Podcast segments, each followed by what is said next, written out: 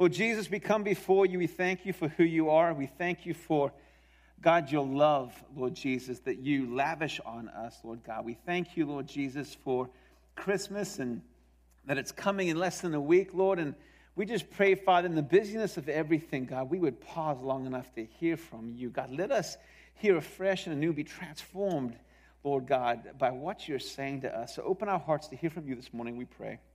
In Jesus' name, amen. Open your Bibles with me to Luke chapter 1, verses 26 through 38. Luke chapter 1, verses 26 through 38. I want to talk to you a little bit about carrying Jesus. Carrying Jesus is the biggest reward that you can have in your life and the biggest challenge that you can have in your life. And so, read with me as we look at Luke chapter 1. In the sixth month of Elizabeth's pregnancy, God sent the angel Gabriel to Nazareth, a town in Galilee, to a virgin pledged to be married to a man named Joseph, a descendant of David. The virgin's name was Mary. And the angel went to her and said, Greetings, you who are highly favored. The Lord is with you. Mary was greatly troubled at his words and wondered what kind of greeting this might be. But the angel said to her, Do not be afraid, Mary you have found favor with God. You will conceive and give birth to a son, and you are to call him Jesus. He will be great and will be called the Son of the Most High.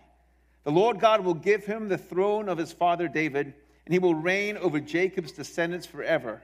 His kingdom will never end.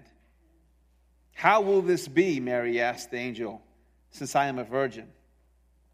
The angel answered, The Holy Spirit will come on you, and the power of the Most High will overshadow you. So the Holy One to be born will be called the Son of God.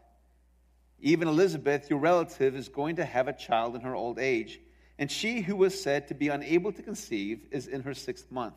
For no word from God will ever fail. I am the Lord's servant, Mary answered.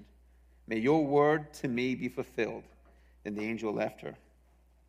It never ceases to amaze me, and, and most of the times when I think about what I'm about to say next, comes around communion time, but never ceases to amaze me that Jesus would see us in our darkness, in our despair, in our sin, in our separation from God, and He would leave everything. I don't think we fully grasp that or will ever grasp that until we actually get to heaven and see what everything truly looks like peace, love, joy, heaven that he would see us in our despair and choose willingly to leave light and everything and peace and step out from that into darkness and into sin and into dirt on our behalf. That he would choose to leave his kingship and come as nothing but a little child, dependent on a teenaged mother. He was born to carry all of our griefs and sorrows. He was born to be pierced for our sins, to be chastised to bring us peace. He was born to have his blood shed in order to bring us healing. He was born to bring us salvation and to restore us. And so Jesus would leave everything and show up here in human form and live a life, a challenging life, to bring us salvation. But in order for this to happen, someone had to carry him. Since he came as a seed, not even born yet. And so there was this young lady named Mary who stood out to God. And as we just read, she had found favor. She was highly favored by God. She was a righteous, good girl. And so, out of all of the ladies on earth, this young lady was the one because of her righteousness, because of who she was, her character, that God chose to bestow on her this great, awesome honor of carrying Jesus his son into the world. You know, it's amazing how we look at favor. So many times you hear it so much, and, especially with the prosperity gospel, where, oh, I'm, I'm highly favored, and, and we begin to interpret what that favor looks like. I'm favored. If I'm favored by God, it, it, shows up in materialistic ways. If I'm favored by God, then I have all this money, or I have this big house, or I have this reputation, or I have all of these things. And that's how we like to interpret favor of God. Looks a certain way. Interesting what God says. Here's this young lady and says, and he says, You have stood out among all ladies. You are highly favored because of your righteousness, because of who you are, that I'm going to choose you to carry the greatest gift to the world, the greatest gift the world will ever know, because of your favor. The favor I found in you, it's going to be you. See, carrying Jesus for Mary would mean that she would risk everything. See, the favor of God on Mary led her to the possibility of losing everything. It didn't come with a big house and a grand salary and a great reputation. No, it actually came in the opposite way. Great favor led her to great challenge. Carrying Jesus for Mary meant she would risk everything. Carrying Jesus for Mary meant it would reroute her life completely, that it would turn her world upside down. Here's a young lady engaged with her life ahead of her, thinking about what it is going to be like. We happen to know that well right now with Courtney and Mac engaged and thinking and planning the future. And into this planned out life comes Jesus and her life will never be the same. She almost lost her fiance because of it.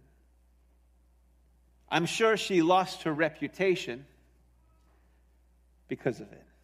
So, isn't this crazy? Here's this righteous girl who's found favor with God, and God steps into her life, and her, and her life is just flipped upside down. Don't you wish that if God's going to show you that kind of favor, He would go ahead and tell everybody about it ahead of time? Hey, listen, she's pregnant, but don't worry. It's all good. Is this the kind of favor you want? The kind of favor where you almost lose your life's plans, the kind of favor where you almost lose your husband, the kind of favor where you lose your reputation, because this is God's reward. You have found great favor. Uh, it, it, intrigues me how in today's Christianity we can flip this because when we look at God's favor in today's world, we try and come up with other things that it looks like. It just doesn't quite line up with Scripture. And so God's favor is given to her, and she has this awesome, amazing job of carrying Jesus, the light of the world, the King of Kings, the one who's going to restore and reconcile and heal. She has this amazing honor of having him in her belly and carrying him to this world.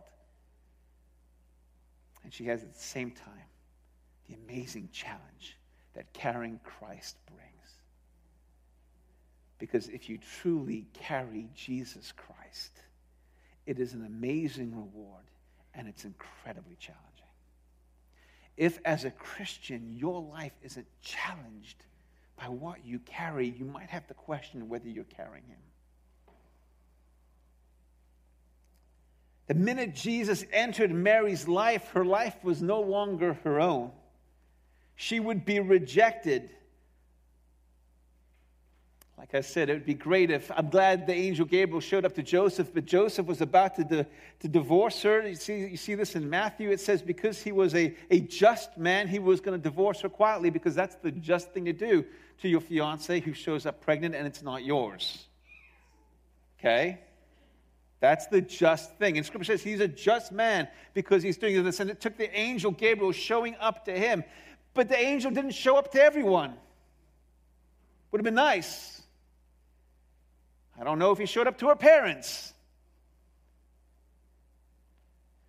And so here's Mary, and I'm sure her defending herself to all the people because I'm sure when that happened, there all of a sudden was a lot of talk. Did you know? And I'm sure her saying, Oh, it's the Holy Spirit, probably didn't help much.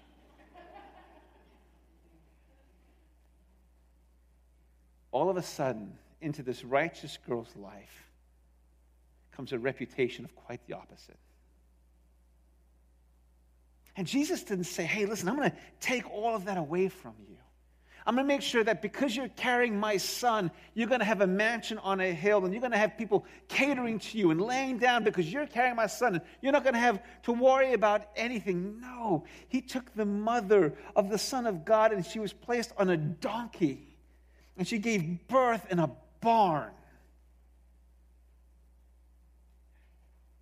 God's favor doesn't quite look like sometimes how we like to define it, but it's nonetheless God's favor.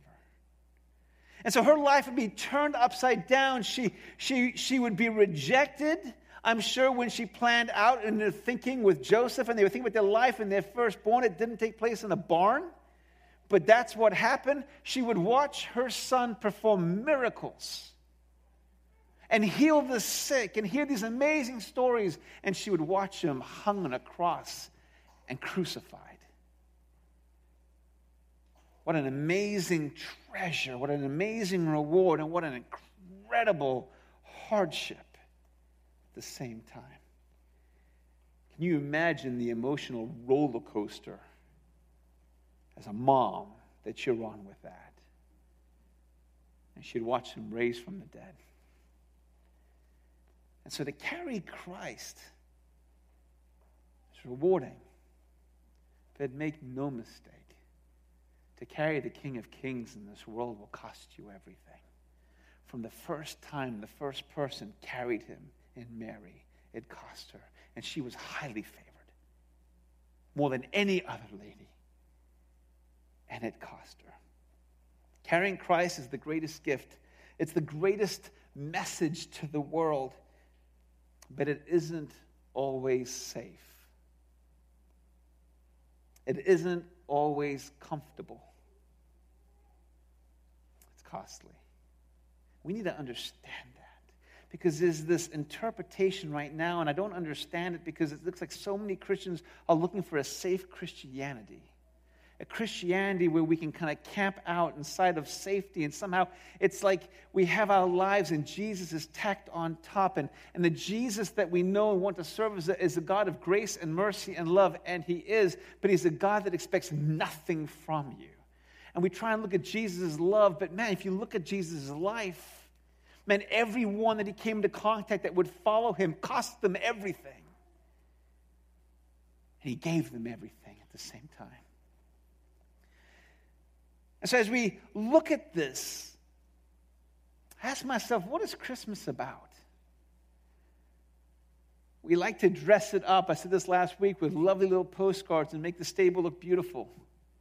And Mary's happy little face on a donkey, nine months pregnant. if you haven't had a pregnant wife before, the last place she wants to be at nine months is on a donkey, riding the hill country of Jerusalem. Just saying. It doesn't quite translate the way little postcards, but then we like to paint this beautiful little happy little picture to take away because we don't like the cost. I think of that song, how Judas betrayed Jesus with a kiss. It's hit me recently. I heard that a couple days ago. I've known that for a long time. It just hit me. It was like, what is a kiss? A kiss is this external show or display of love, but there is no essential deepness of love in a kiss, is there? It's an external display of love. But a kiss can be actually quite shallow, but it represents a kiss is, hey, I love you. You mean something to me. And Judas betrayed Jesus with a kiss as he's kissing him. This external display of love, there's absolutely nothing inside of his heart that would sell him out for his real God in money and gold. And that's my fear for the church, is that we're betraying Jesus with a kiss. is that we're showing this external act of love in our worship and our showing up and what we say, but in our hearts we're betraying Him because there is no depth to it. It's hollow when it's empty. But it's done with a kiss of how we glorify Him, but we don't bow to Him and we don't worship Him and we don't surrender to Him. And the church begins to preach this complacent, safe Christianity, and it looks nothing like Jesus. It never has, and it never will. And if you look at the pastors who are living this way, neither do their lives. They don't look anything like Jesus. They never have, and they never will, because Jesus doesn't look that way. And so when you look at this, and you go, man, to, what is Christmas about? Christmas is about Jesus sacrificing and leaving the glory of heaven because he sees us in our darkness and sees us in our sin. And he would dare to give that up and surrender himself and give himself to come here and walk in the muck with us, to bring us new life, to bring us new birth, to bring us forgiveness, restoration, reconciliation, healing, grace, freedom, and most important, salvation. What is Christmas about? It's not about ease, it's about the challenges of bringing Christ into the dark world. And what that looks like, and the sacrifice and the glory as it comes together. Because Jesus leaving heaven is glory coming to earth. And so it's both glory and it's both dirt and it's everything coming together. And it's where the two meet. And Jesus, is Mary's life reflects that as well. It's reflected in how he was born, it's reflected in who carried him. It's supposed to be reflected in us. It's about light coming into darkness. Mary was the first person to carry Jesus. And guess who the next ones are? You and me. Because when Jesus ascended into heaven, he said, I must go that I might, that you might go out and that the Holy Spirit might be within you. And unless I go, he can't come. And so I am going so he can come into you and he will be in you. And you will receive the Holy Spirit. That means you have the Holy Spirit, you have Jesus inside of you. That means that you are now carrying, as Mary did, you are carrying the living message of hope, of heaven, of glory. And so you have light in the darkness, and, he, and, and you embody that message. And then he says, Now go out. You are to carry this gospel and this story to every corner of the world. And this message isn't a message that can simply be spoken. I, I can't simply get in the scripture and say, this is what the Bible says. No, it has to be seen, lived out, embodied in my life. If you look at scripture, it doesn't tell you to read this, it tells you to live this. And it makes it challenging. This is how you love your enemy. This is how you sacrifice. This is how you do this. This is how you worship God. Nothing about read this and the magic words somehow get people saved and a box is checked. The greatest witness your life will ever be is not by what you say, it'll be by how it's lived out in you. When they see not the blissfulness of your situation, but when they see the challenges of your situation and how you respond to it. That's the message of the gospel, when they see you sacrificing yourself and your world turned upside down as you carry Christ into the darkest places of this world, of your company, of your neighborhood, wherever God calls you to minister, that will speak louder than any scripture reading. They need to read the scripture in the way that you live. And the church as a whole is changing that message. We're turning church into a place of coming together and singing worship songs. And in fact, my opinion, betraying Jesus with a kiss, this external show of love, but a true emptiness inside. And somehow, if we have enough of us doing it, somehow we'll get in our minds that this is okay. Listen, Christianity, it's not possible for Christianity to be boring. It just isn't. If your Christianity is boring, you're not following Jesus because when my God leads me is anything but boring. It's a little more terrifying than anything else. And I want to be terrified, not because I, it's not terror doesn't come from God. That's my reaction to the amazing things I see God doing. Are you carrying Christ? Am I carrying Christ? This is the Christmas message we need to hear. This is the story that God wants us to take home. to embody the message of Jesus. And that means that you who were favored by God, to whom is given much, great is, great is required from you. We don't need to think about that in materialistic ways. The bigger house I have, then that means I need to have people come stay with me. No, that's not what he's saying. He's saying, listen, to you who have been invested and deposited the King of Kings and the Lord of Lords and the greatest gift ever known to mankind, the kind that can bring healing, the kind that can, can actually transport people from death to life, that has been deposited in you. You are a carrier of that message. And, and to whom much is given, you don't get bigger than that, much is required.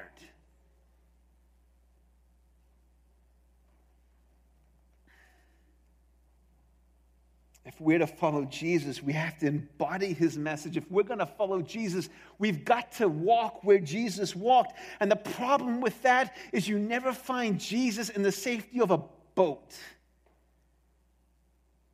you find him beyond. He doesn't hang out in safe places, he hangs out in the unsafe places. He hangs out in the places where it's a gut wrenching thing for you to go. And with that, I want to kind of cross over into Peter and the boat. I know it's a weird Christmas message, but they go together. Because if we're going to carry Jesus, that there's this tension that happens with Peter and Jesus, and Peter's in the boat and Jesus in the water. And it's this tension of, I want to be where Jesus is, but I'm in the safety of a boat. And I believe that that really can capture a lot of where we can find ourselves in our walks with Christ, this inner desire to be with Him, but the reality of what that looks like. And that wrestling. Have you been there before? Just one of you? I think we've all been there. But that internal wrestling, and it's real. And the wrestling doesn't make you bad. The wrestling just means that honestly, you have a great understanding of what you're actually about to do. Because if we're going to leave our comfort zones, or if we're going to embody the message of Christ, we have to be willing to leave our comfort zones. We have to be willing to get out of the boat. And when you step out of the boat, you cease to simply talk about Jesus and you begin to live Jesus. Matthew chapter 14, verses 22 through 31. I'm going to grab some water while you're doing that. Matthew 14, verses 22 through 31. It's a story that we know well. It says, Immediately Jesus made the disciples get into the boat and go on ahead of him to the other side while he dismissed the crowd. And after he dismissed them, he went up on a mountainside by himself to pray. And later that night, he was there alone, and the boat was already a considerable distance from land, buffeted by the waves because the wind was against it. Shortly before dawn, Jesus went out to them walking on the lake. When the disciples saw him walk on the lake, they were terrified. That's a ghost, they said, and cried out in fear. But Jesus immediately said to them, Take courage, it is I. Don't be afraid. Lord, if it's you, Peter replied, tell me to come to you on the water. Come, he said.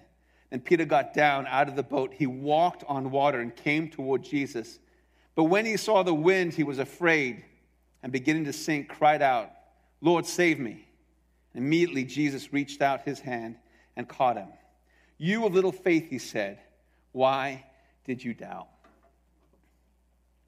It's about 3 a.m. That's the fourth watch, starts at 3 a.m. It's a bad time to see someone walking on water. But it's 3 a.m. and they're out there, and, and, and, and here they are buffeted by the wind and the waves. The wind's in their face and the waves are big, and you've got 12 men in a boat rowing their hearts out, probably not going very far and very quickly, wearing themselves out, doing what they can do. And all of a sudden, to their astonishment, they see something terrifying and amazing at the same time. And they look, and their first reaction is, This is impossible. This isn't normal. That's not human. That has to be a ghost. And they're terrified, only to have Jesus say, Don't be afraid, it's I. It's I. and he's walking on the very waves that are pounding them. He's walking on the very obstacles that are keeping them from achieving their goal of getting to the other side. Here's the crazy thing about this they left a long time ahead of him. And if you read scripture, it said when it was time for him to go, he walked on water because they were considerably a long distance away. So here these 12 men are rowing their hearts out, doing what they can against very real waves and very real obstacles, and Jesus is making time and catching them while he's walking on the waves, not in the safety of a boat. Do you realize God can do more in the impossible than we can do in our safety? And what is impossible for us and what batters us, He walks on top of. And what holds us back, He makes time in. The picture I get here is of a church trying to make headway, trying to get to the other side on the commandment of God go to the other side, and they're rowing their hearts out, overwhelmed by the obstacles, but they're not where Jesus is. And as they look, they see where Jesus is, and where Jesus is isn't in the safety of the boat that they're in. But he's walking on top of the waves, on top of the storms, unbattered, unbeaten, unshaken, not sinking, and making better time than they are. He's in the impossible. Sometimes I feel like, man, if the church doesn't wake up, we're no different. We are moving in human strength, rowing our hearts out, trying to move in obedience, truly love God, but too afraid to be where He is. But if we would dare to go where He is, we will get out of the safety of the boat and we will walk on the waves as He is walking on the waves. And so they're making headways and they're getting places, it's just wearing them out. They're doing it in their own power. And so here he is, Peter, and, and Peter's rowing and he's terrified and he sees this. This can't be Jesus. Jesus was left back there and Jesus has already caught up to us. And he sees Jesus walking on the water. And something happens in Peter's soul. It triggers something in his heart. That at the minute he sees it's Jesus and Jesus says, Don't be afraid, it's me, all of a sudden Peter's no longer okay and satisfied in the boat. The waves haven't gone away. The storm hasn't subsided. All you hear is Peter now saying, Hold on a second. Jesus, if that's you, why am I here? And I'm going to take some liberties this morning because I like to think about what they're thinking because you know there's a lot of thinking going on. And I have to think that Peter maybe went back to the time when Jesus beckoned him to follow him. And maybe Peter was thinking, man, if Jesus is there and I'm supposed to be following him, why am I in the boat? Especially when he's doing a better time walking on the water than I am in the boat. And so he says this to Jesus. He says, Jesus, if that is really you, and I love this, and this is critical, so don't miss this. He says, Jesus, if that is really you, then call me out to come to you. And what I hear him saying is, Jesus, if that's you, I don't want to be by myself. I want to be where you are.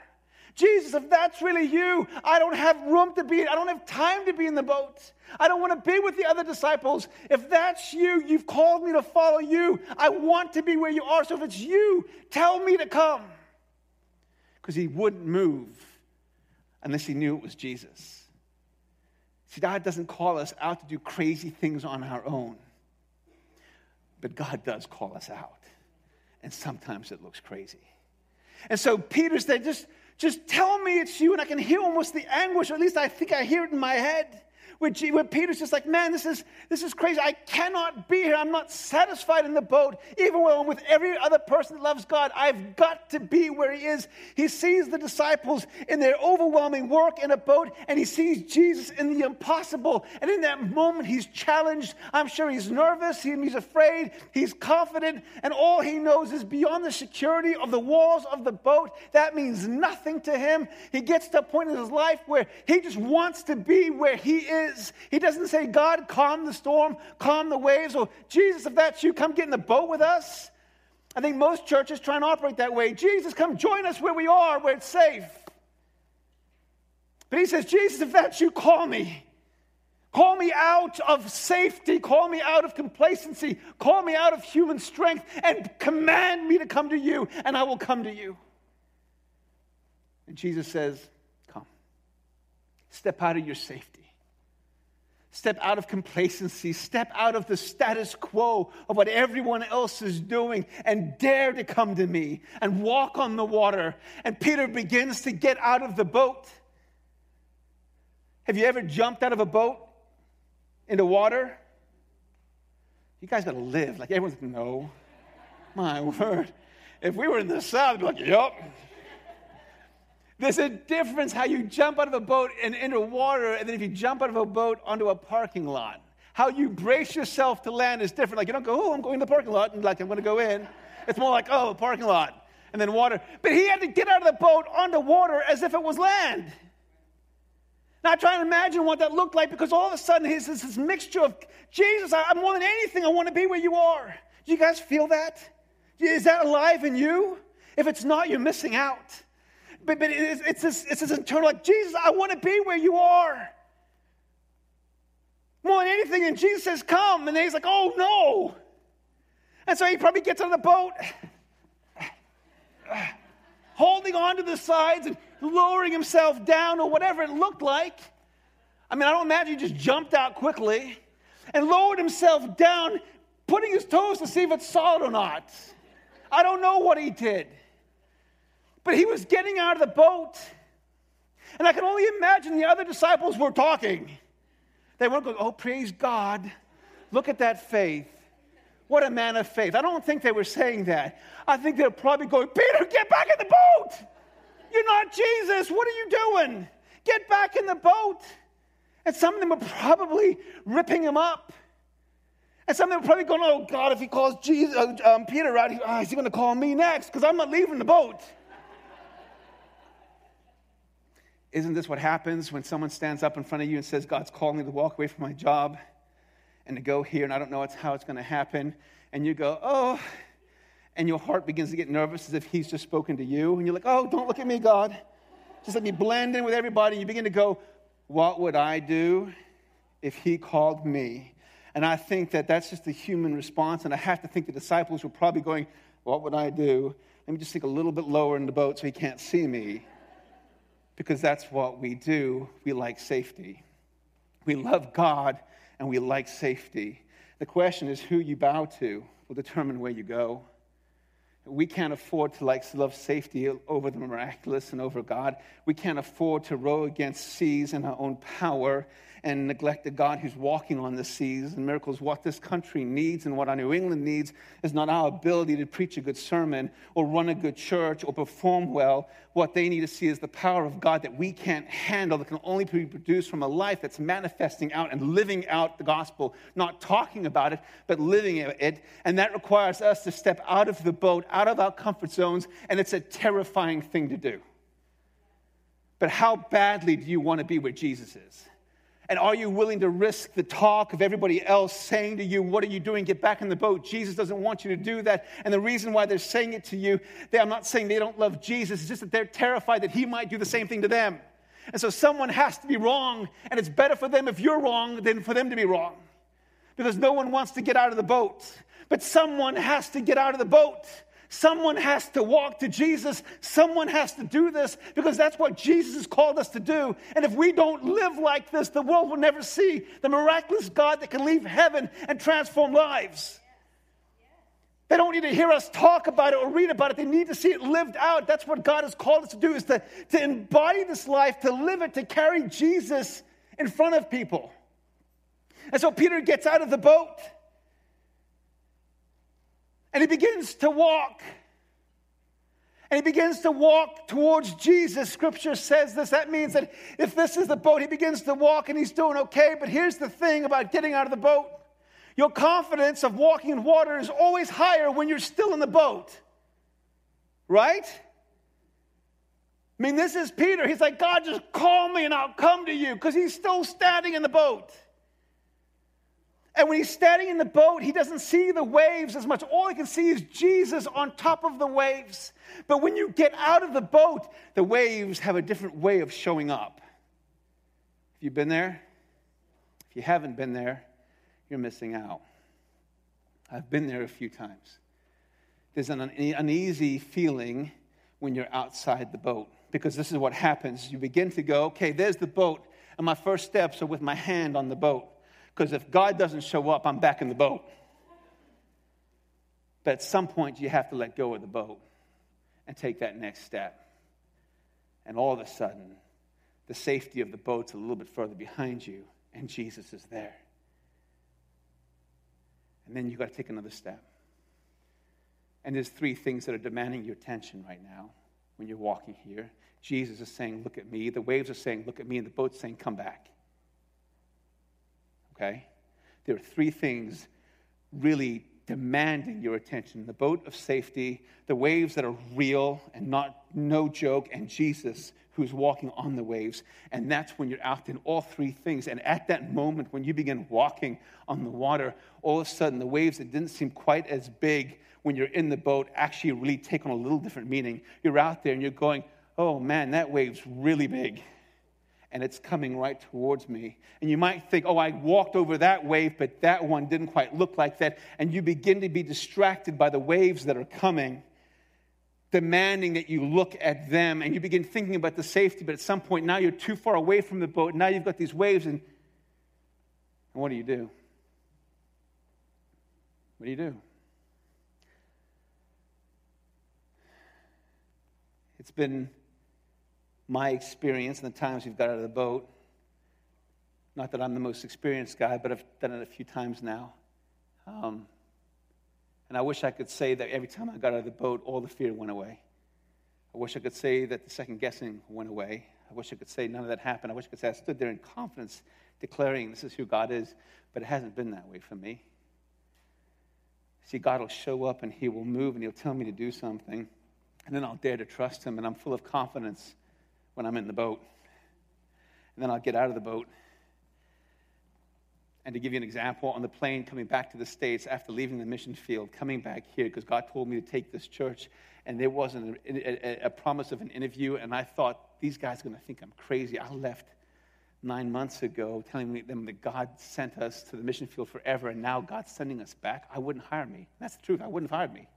If I was sitting on the board, I'd be like, no, not doing it. And I knew that in my mind. And coming back here, I was going, I have two kids. I have no vehicles. We sold everything. We're coming back to New England, the most, most expensive part of the world. I have no idea. And as we're flying back, even though God gave me such a crystal clear dream, I'm flying back, looking at people on the phone, uh, on, on the plane. I remember this lady was playing with her cell phone, and I remember thinking to myself, she has a cell phone because she has a job, because she can say, This is where my money's coming from.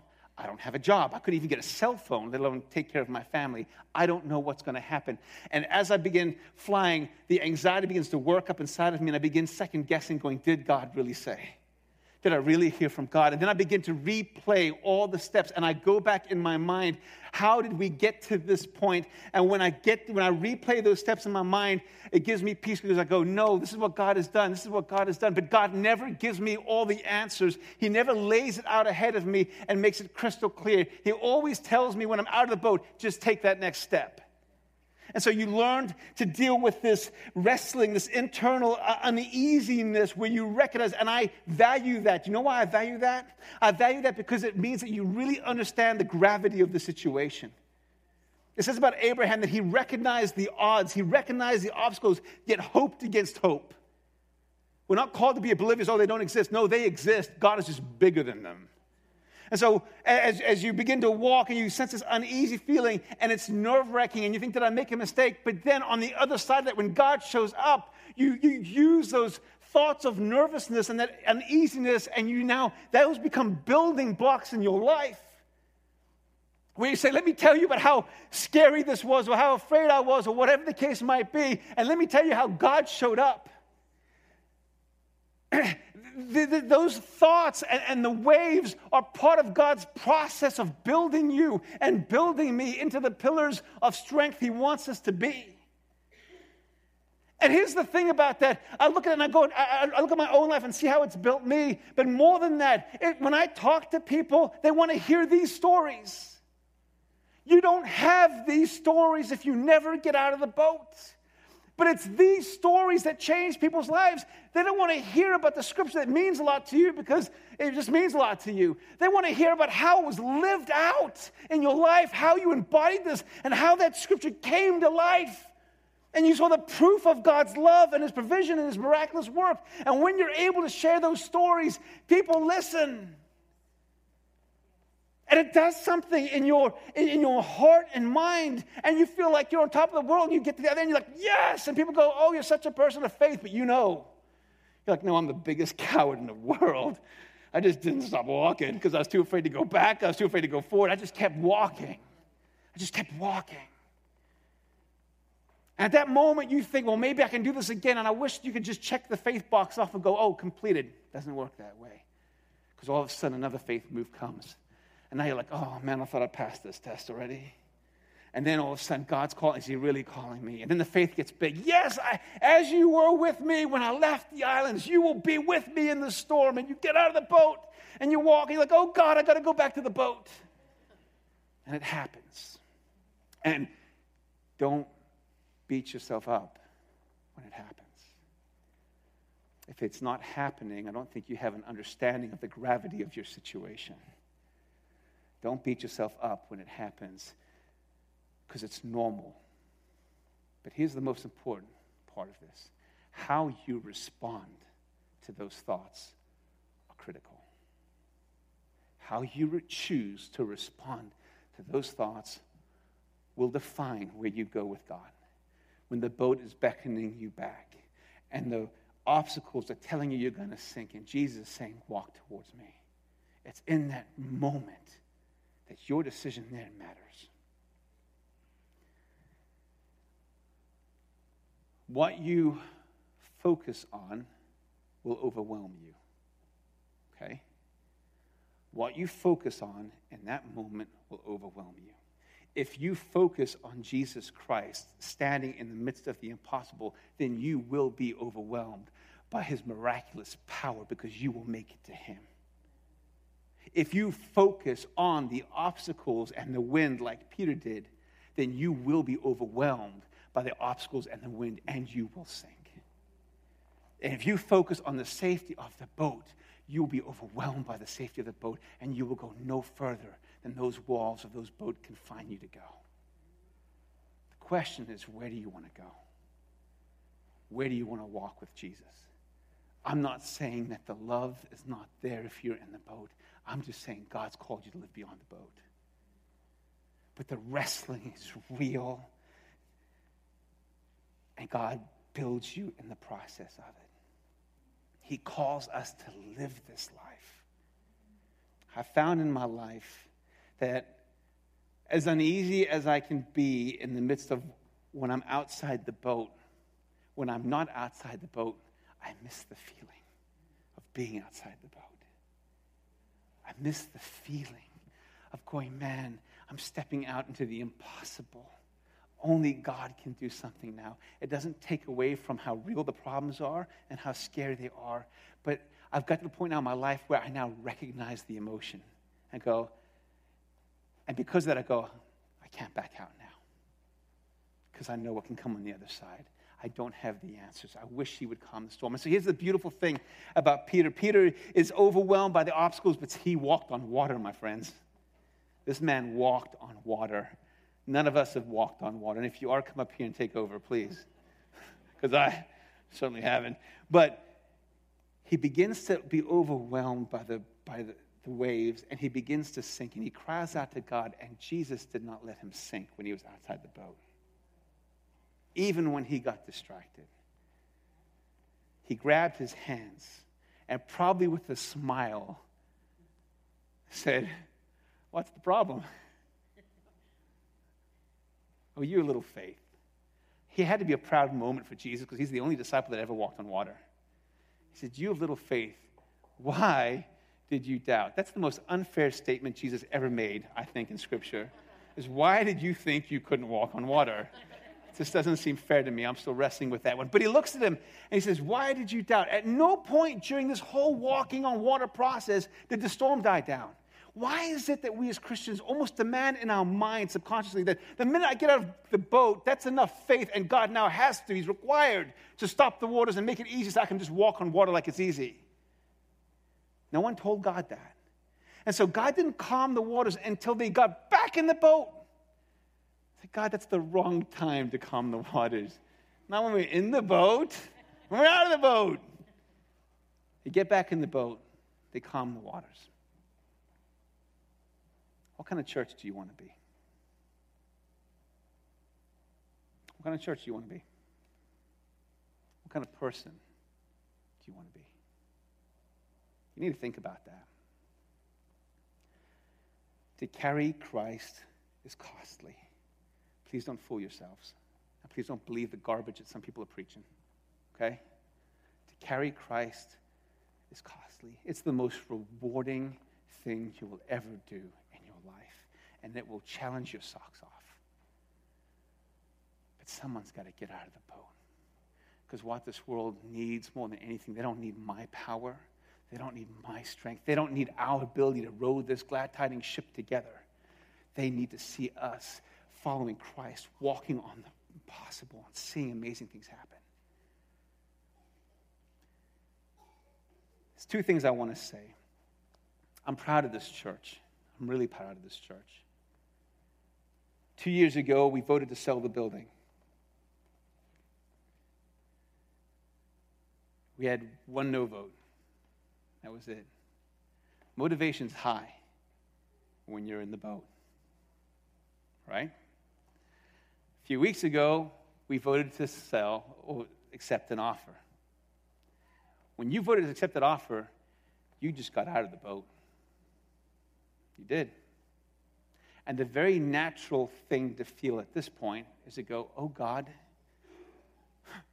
what did we just do? Right? Something when you start walking away and letting go, especially when God doesn't show you the whole picture. and You can't see the end. You can't see the new building. That would be nice. God's supposed to bring that right now to make it easier for us. But He doesn't calm the waters. He has you walk. And you have to begin to let go of the old and walk towards the new. And in the midst of it, there are things demanding your attention the love of the boat, the overwhelming nature of the obstacles and the waves. And then Jesus saying, Keep your eyes on me. What you choose to focus on will determine where you go. In the midst of this, it's not unusual or normal. If you're not a little nervous, you probably don't understand exactly what's happening, okay? But I want you to know that how we respond in this process is where God defines us. The Israelites were built when they crossed the Jordan. I believe they took out Jericho. Jericho was conquered in the Jordan River. It wasn't conquered when they walked around the walls. They conquered it when they're in the middle of the river because it was in the river where they go, I know who my God is. And this is the thing that God is wanting to do in this church. He is putting you, He's allowing you to experience uneasiness so He can show you who He is. See, when they got back in the boat and the waters calmed down, we didn't read this part, but all the disciples said, Now we know that you are the Son of God. Well, they gave him glory for being God. They gave him glory for his power. God is building that. What has been prophesied in this church is that we will see amazing miracles happen. We will see people's lives transformed. Let me tell you something that never happens unless we walk outside the boat, unless we choose to go where Jesus is. And Jesus is never camped out in the boat. And so, as a church, I want to encourage you keep your eyes focused on God. God is moving, there are things happening. We just don't come out and say them all the time because we don't want to give you tidbits of information. Keep praying, all right? We want to be the church that God has called us to be. We might get grief from other people, but listen, I don't care about that. We want to be out there. I want to be where Jesus is. And our lives will challenge other people's lives. And that's us as a church. But this is about you individually. This is about where you are. Because God's calling you out as well. What's holding you back? Is there something that God has placed on your heart that you're wrestling with? There's that desire inside of you that everything in you is saying, man, more than anything, I want to be where Jesus is. And I feel like this is where he is, that this is where he's calling me to be. But then there's that wall of the boat that's just keeping you from going. Is that happening in your life? Are you carrying Jesus the way Mary did, the way the disciples did? Would you stand to your feet this morning? I want to ask Pastor Rain to come and more than anything, we need to be a church that doesn't just talk about His Word. We need to be a church that lives His Word. We need to be individuals that don't just talk about His Word, but live it. And God will call you at times to step out of your comfort zone, to dare to trust Him. And when He calls you at those times, I want to challenge you to do a couple things. The first thing I think you, you need to do is ask God, Is this you? because you don't want to do it by yourself. The last place you want to be is walking in a storm or trying to walk on water when He's not out there. It's imperative that He's the one who's out there calling you out. There's a big difference and you find it out by praying and you find it out by fasting and you don't find it out by him laying out all the process ahead of you. Some of us spend our lives waiting for the next steps to be shown to us and waiting for the storms to calm down before we'll move. I want to tell you i'm not doubting your love of jesus. I'm not saying you're not a christian. All i'm saying is that you will never go further than the safety of your boat and Jesus, remember this, Jesus was making more headway walking on stormy waters than 12 men could rowing in a boat together. You will go places with Jesus that you will never go by yourself, or with 12 other men who desperately love Jesus. And I want you to remember this out of those 12 people, the one who God left in charge of his church was the one who got out of his boat. Peter's the one and after the Holy Spirit came on them, he walked up, him and John walking up, and there's this blind man. And out of all of these experiences, I believe it culminated in this, where they look at this blind man, and the blind man's asking them for silver and gold. And these are people who are favored by God. And his response is, I don't have any of that. I don't have what the world treasures. I don't have what you deem valuable. But what I have is more valuable than silver and gold. And what I have, I freely give. What he said was, Man, what I have is what you need. In the name of Jesus Christ, get up and walk. And that man got up and walked. And when called before the Sanhedrin, he said, I don't know any theological explanation for what happened. All I know is I was blind and now I see. Would you bow your heads? More than anything, guys, I'll just be honest, is where I am, where I am as a pastor, where I am as an individual, more than anything, more than safety, more than position, more than title, more than anything, what I want is the what I do have that Peter referred to. What I do have. And the what I do have only comes when you dare to get out of the boat. Is this true of you? What's holding you back? And maybe you're out of the boat right now and you're distracted and, and, and, and maybe you're beating yourself up for it. Let me just tell you don't, but just don't give in to it. Being distracted is happens. Just shift your eyes to Him and you'll be overwhelmed by Him and His miraculous power. No eye has seen, no ear has heard, no mind can conceive what God has for you who love Him you who will dare to bow before him than to bow to safety. I just want to pray, and then I want to ask our prayer team to come up and ask Pastor Rain to close us in worship. And if you need to pray or be prayed for, then just come to these altars and let us pray for you. Lord Jesus, we come before you. God, you, you lived this before we ever read it. And God, you've called us not to read this alone, Lord Jesus, but to live it. And God, I thank you for this church. I thank you for their gutsiness. God, I thank you for, for just their, their daringness to trust you, Lord God. But recognize, Lord Jesus, the, the nerves that can come. And I pray, God, you would calm every fear. I don't pray that you would calm the seas. Because I recognize, God, that you build us in the seas. So please don't calm the seas, but God, shift our eyes from the seas to you. that we may see what you can do, Lord God, that we may be where you are, Lord God, and walk where you are, that we might bring the greatest message and the greatest gift that can ever come into this world, Lord God, that that gift can be seen alive in us, Lord Jesus. Let us be the church that lives like you, Lord God. And so, God, help us to stay focused on you. Help us to take one step after the next. And God, we lay it all at your feet. And God, I pray for each individual in this place. God, there are, there are people in this place that you are calling out of their comfort zones. There are people in this place that you are beckoning out of the boat, Lord God, and they're and they're hung up, Lord Jesus. They so desperately in their heart want to be where you are, but God, it's like this hook holding them back. I pray in the name of Jesus, break that hook.